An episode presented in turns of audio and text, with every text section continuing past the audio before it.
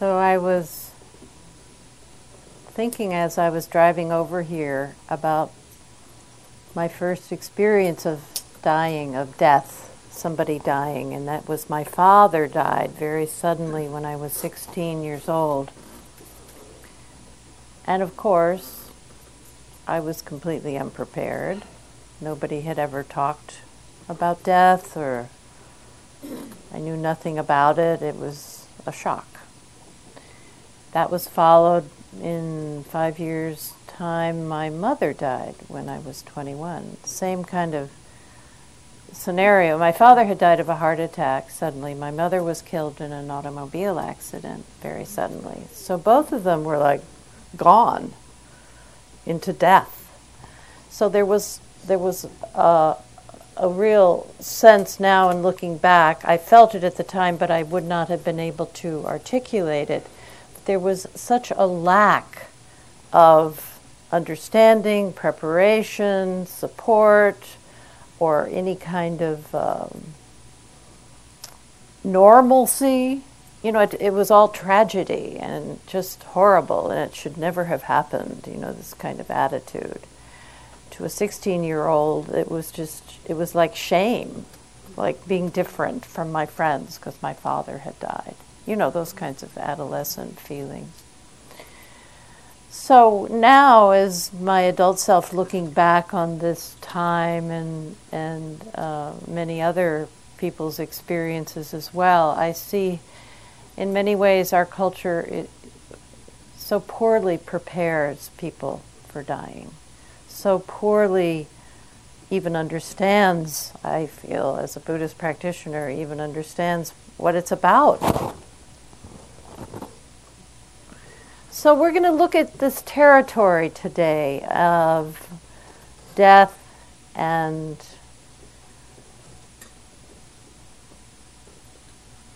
the idea of a good day to die as a day in which one, there's not complete lack of familiarity with the territory. Two, that there's some sense of not being completely shocked by the fact of death. Three, that there's a sense of having prepared as best one can. And this, of course, is part of the dance with death is supposedly we know we're going to die. But even that is open to question. Like Stephen Levine was teaching once, many years ago, he did a lot of work on death and dying, and he was he tells the story of standing on a stage, looking out over hundreds of people, and saying to them, asking them, "How many of you are going to die?" And he said it took a really long time for people to raise their hands. We kind of get it, but it's mostly happening to other people, so, you know.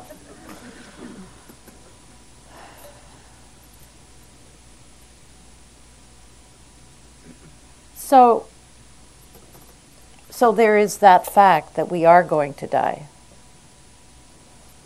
And there is that fact that we don't know when. We can't plan, although there's a discussion now about assisted suicide and all that, you know, but most of us do not plan the good day to die. Nor do we know how we're going to die. What are the circumstances of our death? Could be sudden, could be an accident, it could be all kinds of things. Could be a long illness, could be we die in our sleep. So we're we're dealing with something that is because of the so many unknowns, our minds tend to rush in with all kinds of projections, you know, and mostly fears about things. What we'd like, what we don't want. Well, you know, we. But mostly what our culture does is indulge in a great deal of denial, denial of death itself. The author Sam Harris wrote, While we try not to think about it, nearly the only thing we can be certain of in this life is that we will one day die and leave everything behind. And yet, paradoxically, it seems almost impossible to believe that this is so. Our felt sense of what is real seems not to include our own death. We doubt the one thing that is not open to any doubt at all. And that's what we do.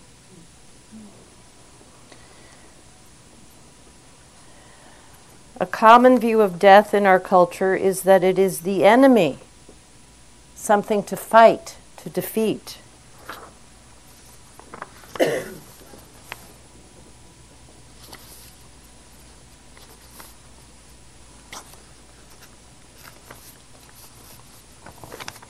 It is true that death defeats or wipes out our ego's mission in life. What is our ego's mission in life? Huh? Survive. To survive, to be in charge, to be on top of things, to control things to our liking. That's success, right? Does death have that as its? Does death? Yeah, it doesn't seem to care about all that. or as Jack LaLanne said, um, you know, he was the fitness guru. He said, "I can't afford to die. It would wreck my image." yeah.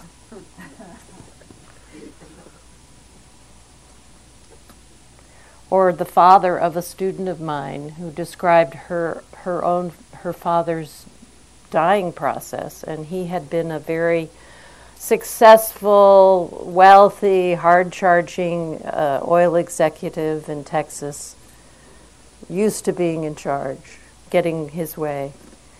And as he was dying she said he kept saying to her over and over again what did i do wrong what did I do wrong? As if this was a huge mistake. I blew it.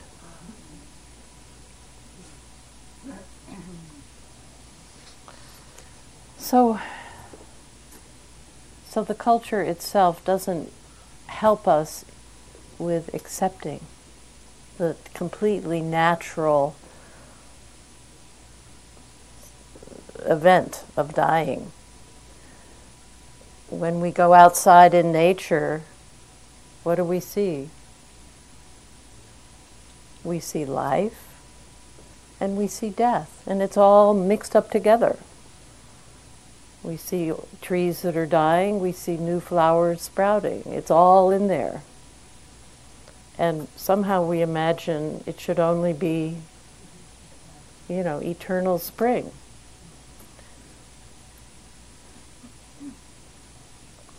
So we have this habit of not looking, not wanting to think about.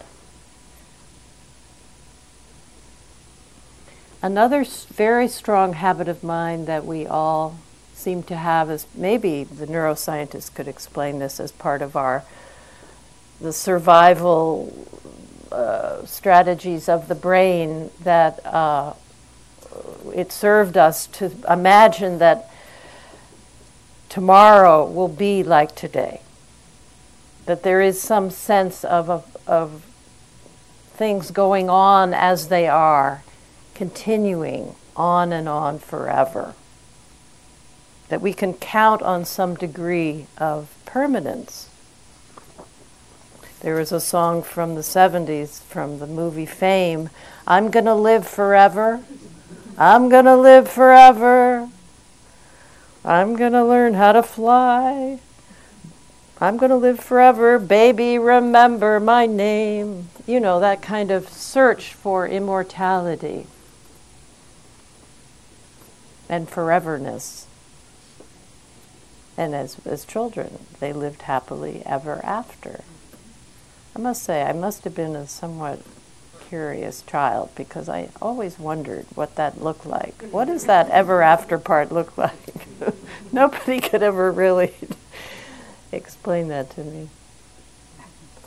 There didn't seem to be ever afters in my life. So, this I read in an article about climate change um, by Roy Scranton. It was in the New York Times. It's, it's a very good article, but he makes this point about this tendency of mind. The human psyche naturally rebels against the idea of its end. Likewise, civilizations have throughout history marched blindly toward disasters because humans are wired to believe that tomorrow will be much like today. It is unnatural for us to think that this way of life, this present moment, this order of things is not stable and permanent.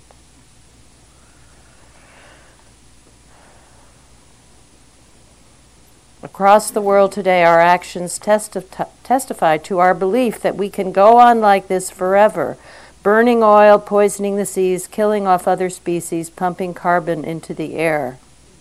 Yet the reality of global climate change is going to keep intruding on our fantasies,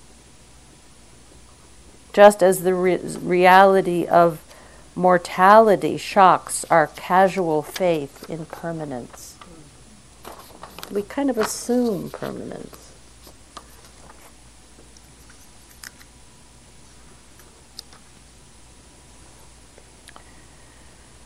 And perhaps we deny death or shield ourselves from too much exposure to it or knowledge of it because the stories we hear or invent about death or dying are mostly scary stories and not particularly well informed.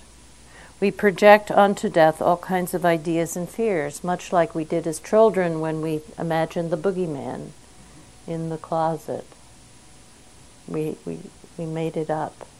In the same way, when we're not going to do this today, but if I've done this with groups where we go into our stories about death, and mostly they're, they're just stories. I mean, they, they are, they're just stories that we invent and then freak out about. So our our biggest thing is to see that that produces fear, and that's not a, a useful emotion when we're engaging with this inevitable reality. Or as Woody Allen said, I don't mind dying, I just don't want to be there when it happens. so I want to share with you today some of the teachings of the Buddha which provide a corrective to some of these attitudes the denial of death, the belief in permanence, the idea that death is something to fear and shun and not turn our attention to. Actually, in the Buddhist tradition, we counter all of that by making death the object of our attention, making the fact of it something to open ourselves to, to wonder about, to explore our own ideas and feelings quite carefully so that we come into another way of preparing ourselves for death, partly through familiarity, partly through seeing our own capacity that has developed through meditation to be present for whatever arises. The teachings give us another focus, another way to prepare ourselves other than by telling ourselves scary stories. And in meditation, we literally learn, not literally, it's the wrong word. In meditation, we learn about death. What do I mean? We learn to let go. From the moment we sit down in meditation and we're told to let go of our thinking and come back to the breath, we are beginning our practice for dying. We are learning to let go. And that is the training that the mind is opening itself to when we practice mindfulness. We think that we're going to get a lot from meditation. Now we do, but not in the way that we imagine. we get a lot by learning to let go, and that's paradoxical, and something in us may resist. Well, no, I'm not here to let go. No, I came to find out the, you know, 10 stages of the Enlightenment, blah, blah.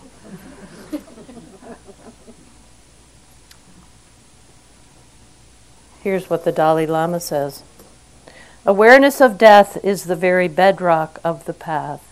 Until you have developed this awareness, all other practices are useless. So, in the Buddhist tradition, this, this awareness of impermanence, this awareness of the inescapable uh, truth of death and dying is to be turned towards and reflected on as a way of preparing ourselves. So, part of that reflection is to ask the question what is it that dies? What is it that dies? Does anything not die? So, I'll give you my thoughts about that. it seems to me, from my own observation and from what I can tell, that the body definitely dies. Would you agree? Yes. Bodies seem to disappear.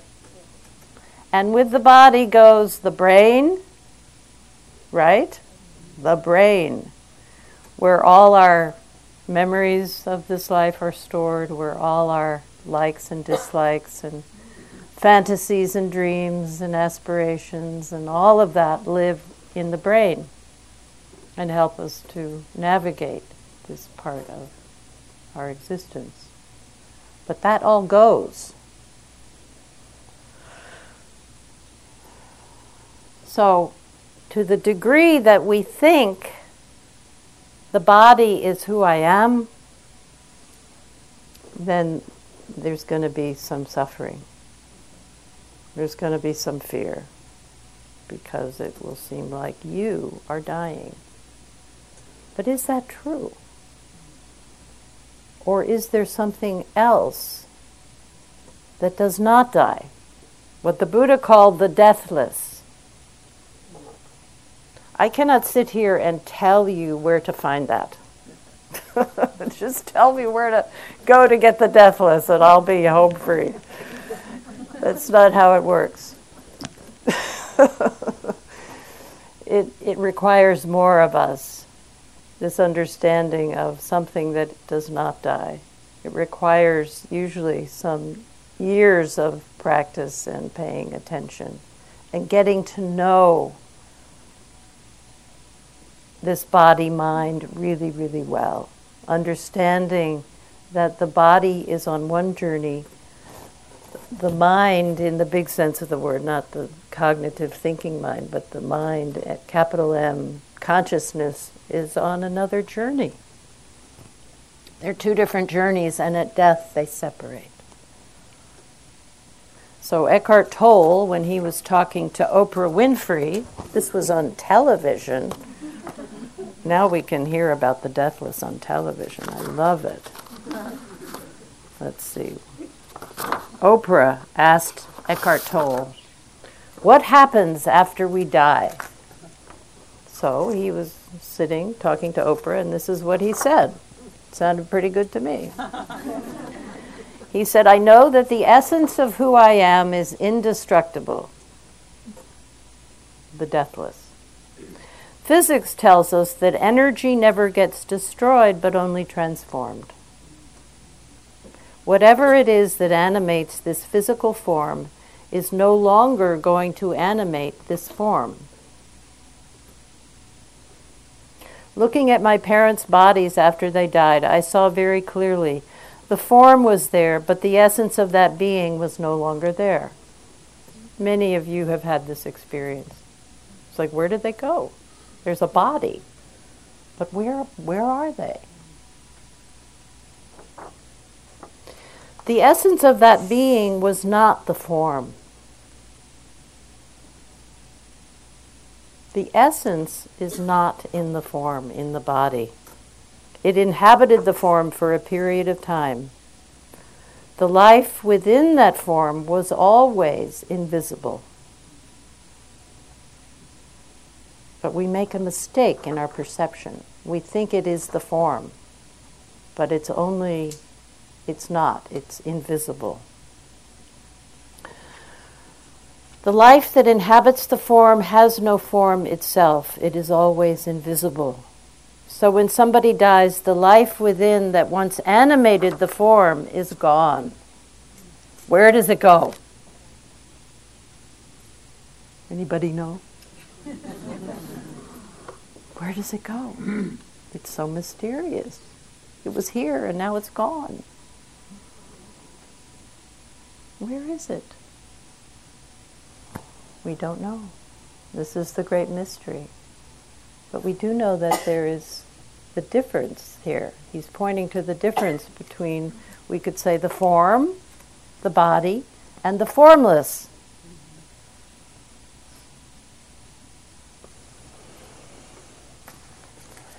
So the Buddha, when he was visiting a, an old sick man, was asked by the man, he, he was dying, the, the man asked the Buddha he, and if he had any advice, and the Buddha said, Yes, I do. He said, Though your body is sick, let not your mind be sick. Thus you should train yourself.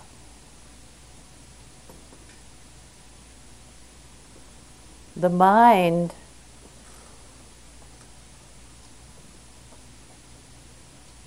doesn't have to be sick. What does that mean?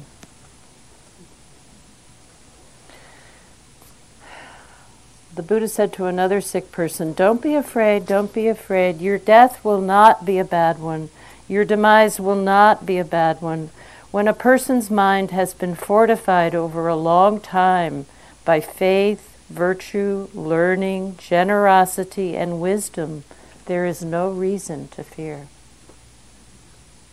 In other words, when the mind has been developed with these good qualities, these spiritual qualities, then there is something going on that is not sick. The being, the invisible life force, is not touched by the illness or the death of the body. Is this too much for you? I'm getting a little worried looking at your faces.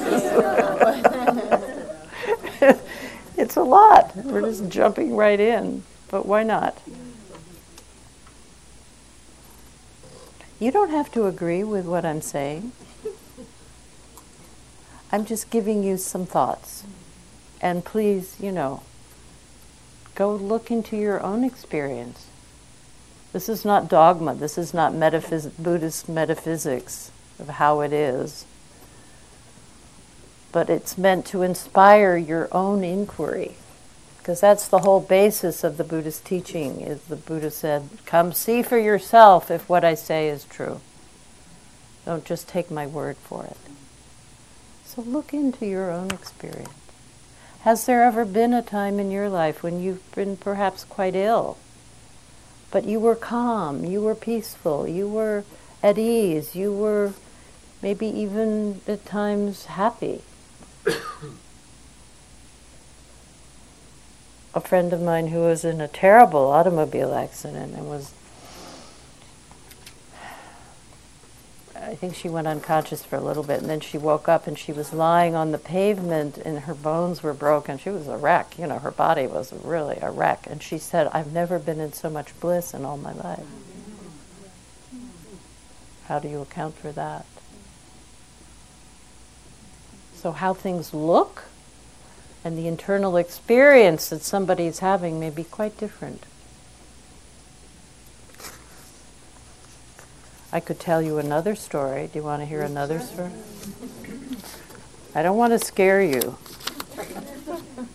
Uh, let's see if I can find this other story. Another woman who was in a terrible bus accident.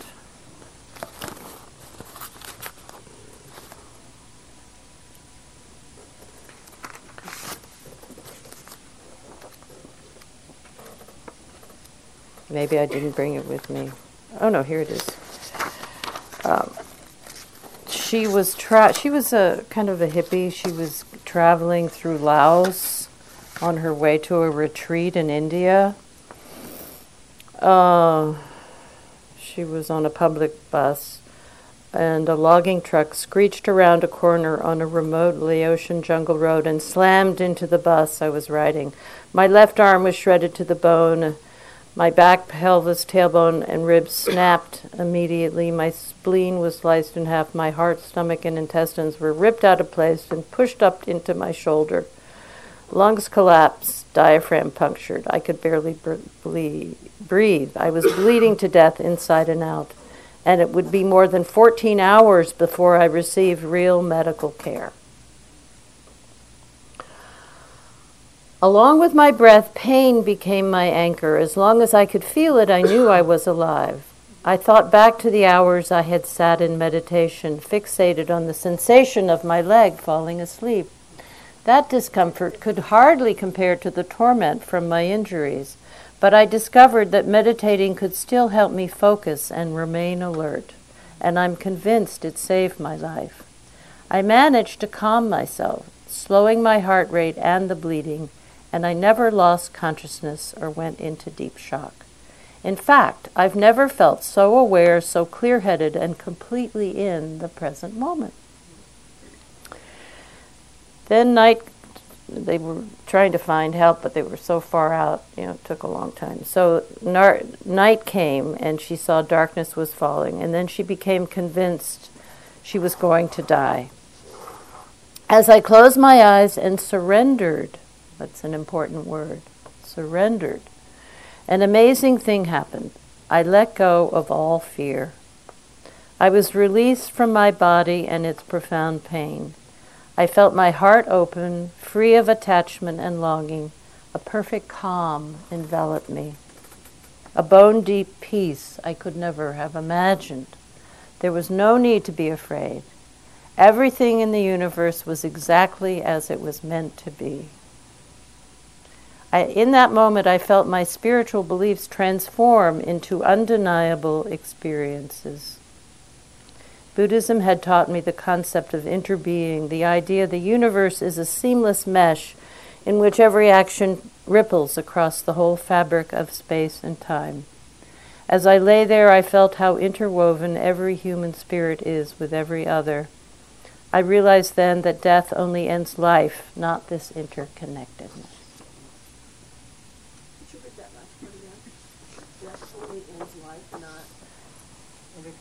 I realized then that death only ends life, not this interconnectedness. You could say love, connection, peace.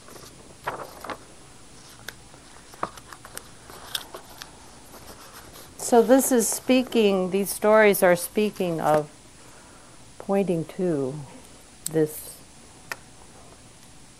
reality of the mind and the body being on different journeys.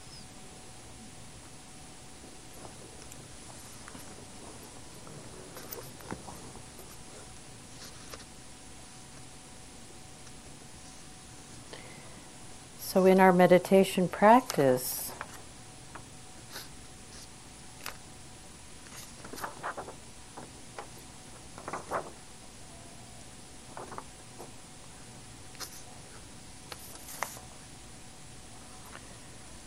we are learning to let go. We are learning to, as some authors write, we are learning to die before we die.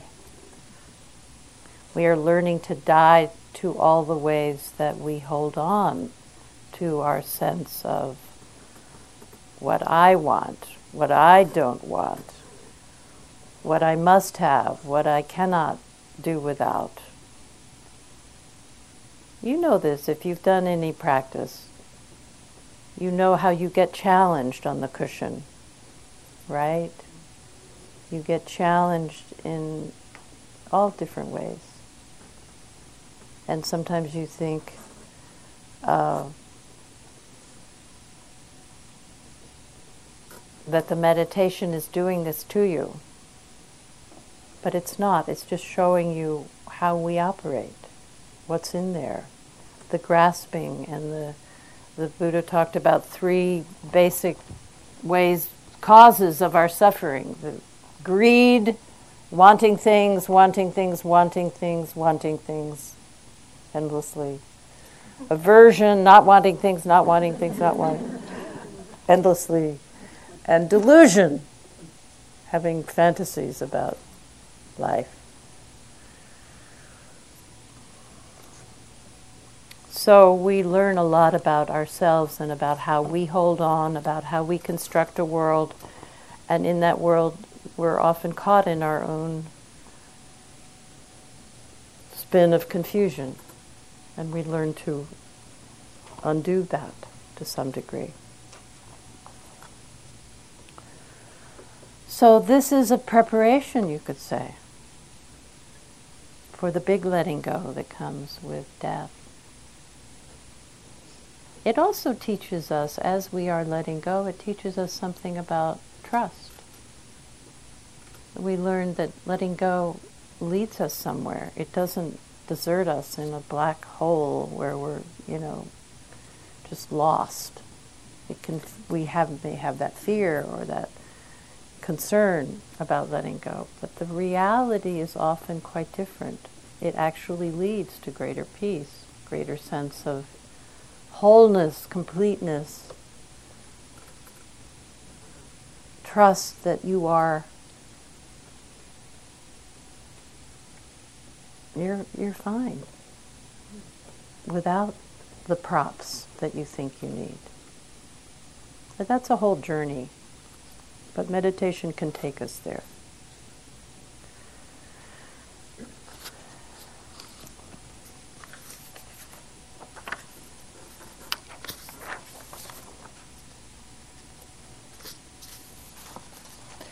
So, um,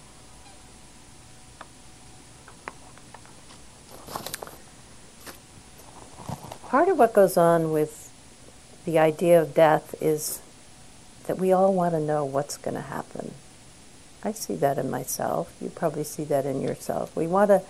So there's there's a lot now going on in spiritual circles about preparing to, for death and you know preparation and ha- wanting a good death and so getting the music you want and the friends lined up to come in and you know you just have the perfect orchestrated beautiful death now, that's lovely. I mean, it's sort of fun to think about. Well, if I could really, you know, you know, what would I want? You know, that's nice. But there's no guarantees. Huh? Step in acceptance. Yeah, it's a step in acceptance. That's true, but there's no guarantees that that's the how you will how it will happen for you. You know. So. Um, so we, we, we think that by preparing well that we're, we're in control of that piece of our fate. Now, the Buddha would, would say, yes, in a certain way we can predict the future. In a certain way we can predict the future. What, what, might, what is he talking about?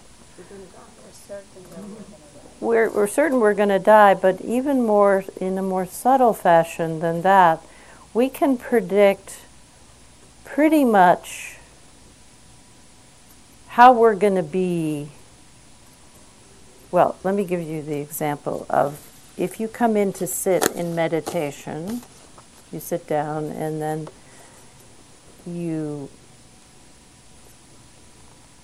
make yourself available to whatever arises, right? We don't know what will arise in our minds in 20 minutes, 40 minutes, two hours, three hours from now. What kind of mind state will you be in? We don't know. We can't predict because things arise. But we can, in some sense, predict that if we have learned calmness and stability of mind, that whatever does arise in three hours' time, we will be there with that calmness and stability to meet it. We can look and see how we are practicing now and see that if we continue practicing in that way, there will be a good chance that that will be present with us to meet whatever is happening as we are dying. The more experiences we have on the cushion, and the more we learn to meet those experiences with some degree of clarity, kindness, calmness, presence, the more likely it is that we'll be able to meet whatever comes later. You get what I'm saying? Mm-hmm. Yeah. And that's no small thing to know. Eckhart Tolle again. He said, Your entire life journey ultimately consists of the step you are taking at this moment. There is always only this one step. This doesn't mean you don't know where you are going. It just means this step is primary, the destination secondary. What you encounter at your destination once you get there depends on the quality of this step. Another way of putting it, what the future holds for you depends on your state of consciousness now. If you are a person who just overreacts and gets overwhelmed really easily about everything that comes along, we probably all know people like that. Then that's that's something that's being practiced, you could say. And it's likely that that same kind of reaction will happen when that person is facing something difficult. But this meditation gives us other resources, gives us another possibility for how to meet what comes along. This is such an important understanding. The future depends not on what happens to us, but how we meet it.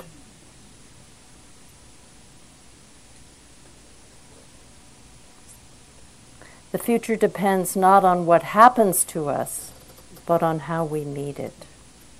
Our state of consciousness. Will it be fear? Will it be kindness? Will it be equanimity? Will it be courage? What we practice now will be present then. Mostly we try to control the externals, you know, like the idea of preparing for our death. We try to, like having a party, you want all the things in place. so that everything is lined up as we like it to be. Lama Yeshe, wonderful Tibetan Lama.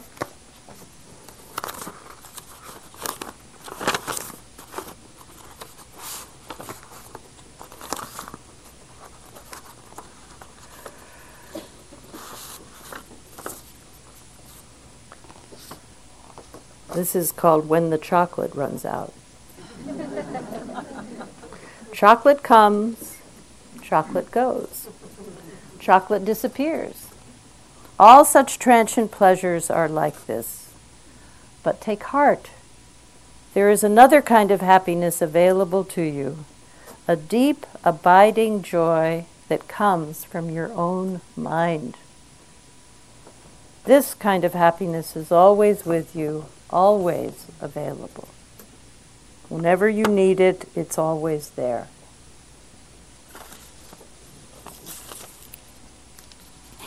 I know a woman, well, I, I visited a woman who was dying, and um,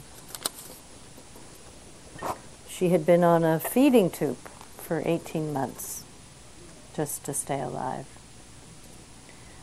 So for her, the chocolate had run out. No more chocolate. and this will happen in different ways to all of us, something that we love. What is your favorite pleasure? It will eventually disappear. That's just the way it is. That is the way it is. So we practice with that understanding. This is the way it is. We can't always have our favorite things there to help us feel better. But if you have trained in meditation, you will have something with you always that will help you feel better, feel more uh,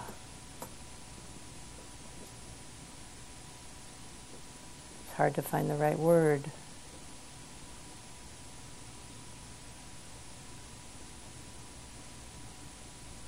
have a capacity to meet whatever is there. Huh? More prepared, yes. Just there. Okay, I can do this moment to moment. So that's one way that we can kind of get a sense of how to prepare and feel what the future might hold for us. Another way that's very much in the Buddhist tradi- tradition is this understanding that, as R.L. Stevenson wrote, sooner or later we all sit down to a banquet of consequences. What is that banquet of consequences? We could say the karma of our our our thoughts, our words, our deeds eventually shows itself. What we do has ripples. If we've lived a life of generosity, of kindness, of care for people, that's going to show up in our banquet of consequences. If we have lived a life of, you know, cheating and being mean to people, that will show up in our banquet of consequences. It's just the way it is. It's a law, you could say. It's a natural law. As Ruth Denison, one of our beautiful senior teachers who since has passed away, she always used to say, Darling, we don't get away with anything. I think when we're young, we sort of think we will get away with things. We don't quite get the law of consequences. But as we get older, we see how it works more clearly. So, living a life in which good qualities of heart and mind, of living ethically, virtuously, we have a greater chance of ending our days without regret or remorse. And one of the beautiful things about gatherings like this, where we're looking at some ways to prepare ourselves for dying, is that if we do have regret, if we do have remorse, we still have time to take care of that we still have time to make amends, whether it's communication or whether it's some kind of internal forgiveness or what, whatever form it takes, we have time to make it right so that our heart feels complete with that.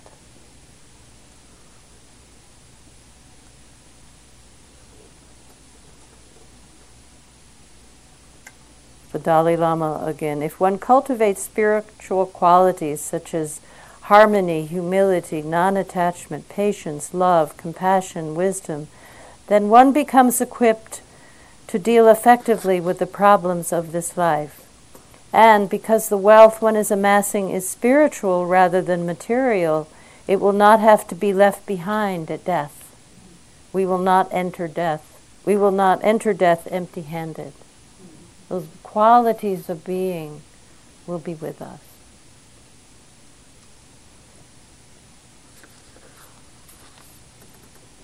So, living a good life, seeing that what we practice now is likely to show up later, letting go, learning how to let go. And that's a big part of meditation. How many of you here have sat a retreat up on the hill? So, when you sit retreats, you know and those who haven't yet, you will have this experience. There's a lot of letting go that's required just to go on retreat. Letting go of your cell phones. That's the biggest thing these days is like technology, getting people to let go of their devices. It didn't used to be that way. I don't, you know. Mm-hmm. Anyway, letting go of our favorite routines and habits and foods and activities and all of that is part of being on retreat. You just let it go. So, inherent in this teaching is this emphasis. The monks and nuns of our tradition, they are the models of what is called renunciation. They have let go of everything. They have let go of everything except two robes, a bowl for their food, their shoes. That's about it. They're not even allowed to have refrigerators to store food in. They just live day to day from what's given to them, from what comes their way. So they're the models of this. Not many of us are going to be living like that. But it's helpful to know there are people who do that. It just inspires me in my own practice of letting go. Yeah, you know, come on, Anna. it's not time for cafe latte, you know?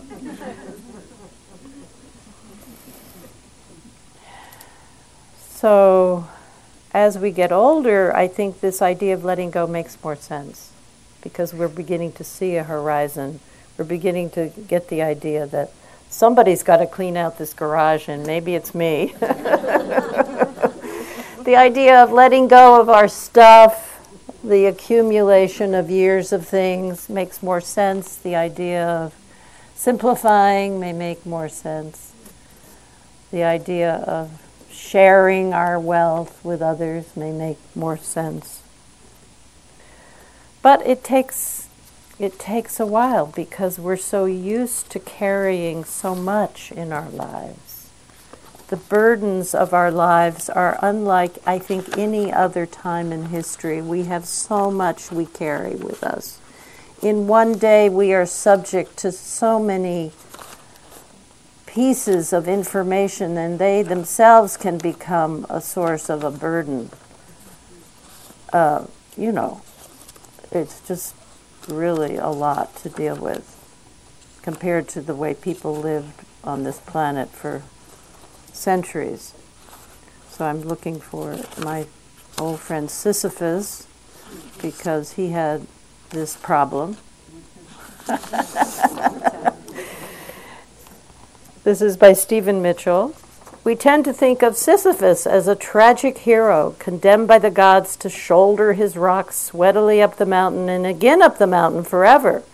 The truth is that Sisyphus is in love with the rock. He cherishes every roughness and every ounce of it. He talks to it, sings to it. He even dreams of it as he sleepwalks upward. Life is unimaginable without it he doesn't realize that at any moment he is permitted to step aside, let the rock hurtle to the bottom, and go home. we don't realize sometimes the burdens we are carrying until we let them go. And then it's like, wow, it's a whole new world. So that's a good thing to remember about letting go because it seems we have some resistance to it at times. And then I'd like to read uh, something that Achan Sumedho, one of the monks in our tradition, wrote about letting go and the practice of letting go. He said, The practice of letting go is very effective for minds obsessed by compulsive thinking. You simplify your meditation practice down to just two words letting go.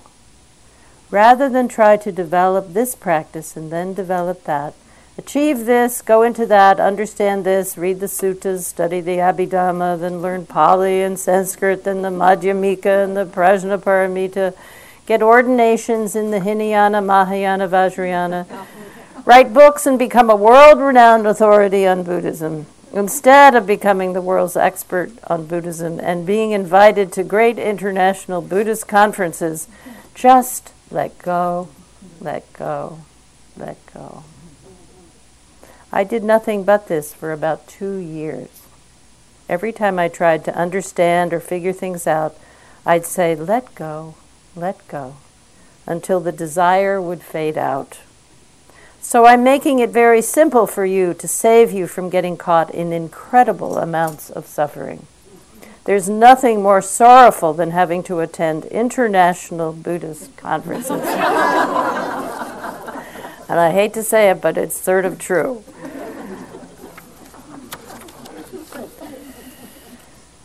So, this is our practice to let go. And some of the letting go is our stories that we tell ourselves about our life, about death, about who we are, our self judgments, our unfulfilled longings. So, we're going to practice a little bit with this letting go. I want to um, Let's just see if there's something I'm forgetting. I think that's, I think I'll stop there. So we're going to do a walking meditation. I've said a lot here, and I want you just to have time. So let's do this in silence.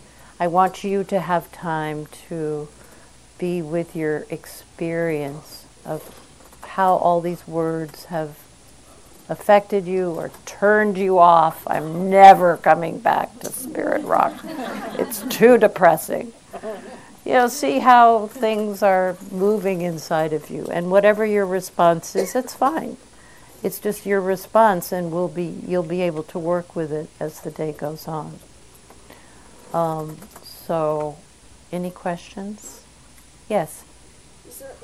Information about what happens to long-term practitioners who are afflicted by dementia or Alzheimer's? Do any of these habits? Yes, that's a good question, and we, you know, because, uh, okay, the question is, do, do we have any research or information about the effect on long-term practitioners of dementia or Alzheimer's? We do not, because we're not old enough, you know. we're, we're the first generation, pretty much, to be called long term practitioners. So, you know, come find me in 30 years or something and I'll let you know. Um, I mean, I don't know, but what I say is that the hab again, the habit of mind, of being present, of letting go, of wanting to be here. I want to be here. I find being in the present very, it's just the best place to be. Why would I want to be anywhere else? I don't think that habit is going to leave me. And so maybe I won't remember the name of the president, and I don't really care about that so much. But I will be here in some form. And there was actually, here's one example of, uh, oh, what's his name? This is the, the name thing. There is a monk, there was a monk in our tradition who came to a conference we had here when the Dalai Lama came. Beautiful Cambodian monk. Uh,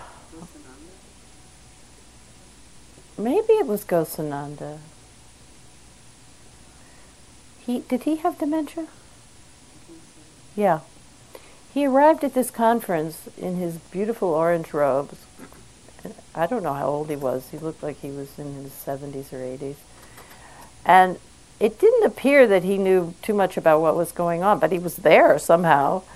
And he just beamed the whole time. It didn't matter that whatever was going on in him, he was fine.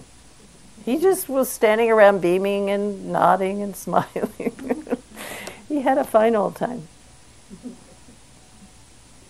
Yeah. Um, Jack tells a story of someone who he, a dear friend, who was clearly um, in the throes of dementia, and um, he'd been a long-time practitioner, and there was a, a gathering at his house, and he opened. Oh, yeah. This gentleman opened Yes. The door and uh, said, "Well, I don't know who you are, but please come in." Yes. Uh huh. I don't know who you are, but please come in. Yeah, I remember hearing that story too. Yeah. Yeah. So you know, I mean, some one of the things that I think gets underestimated is the reactions of people to dementia and Alzheimer's. The caretakers often are very disturbed, and how can that not affect a person? You know, to make them feel like they're somehow there's something terribly wrong that they don't remember things. I think memory is a little overrated. don't you? I mean, you know. you know, it's not the most important thing. It's Part of our Yeah. clinging. It's part of our clinging, right? Okay, yes. Just wanted to ask, are you going to be covering after-death experiences in this workshop? No, we will not be covering after death experiences in this workshop. Um, I have not had any.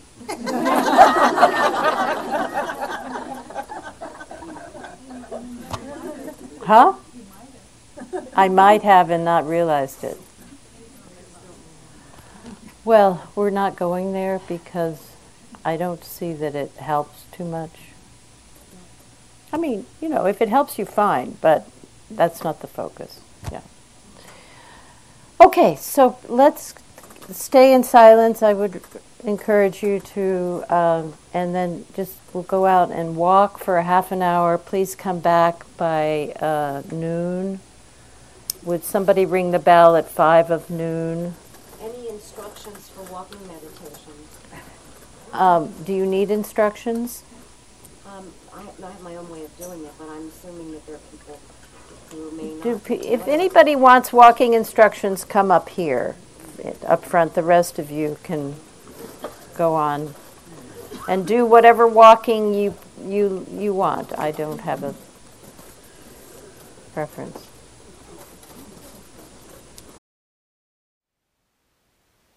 Thank you for listening. To learn how you can support the teachers and Dharma Seed, please visit dharmaseed.org slash donate.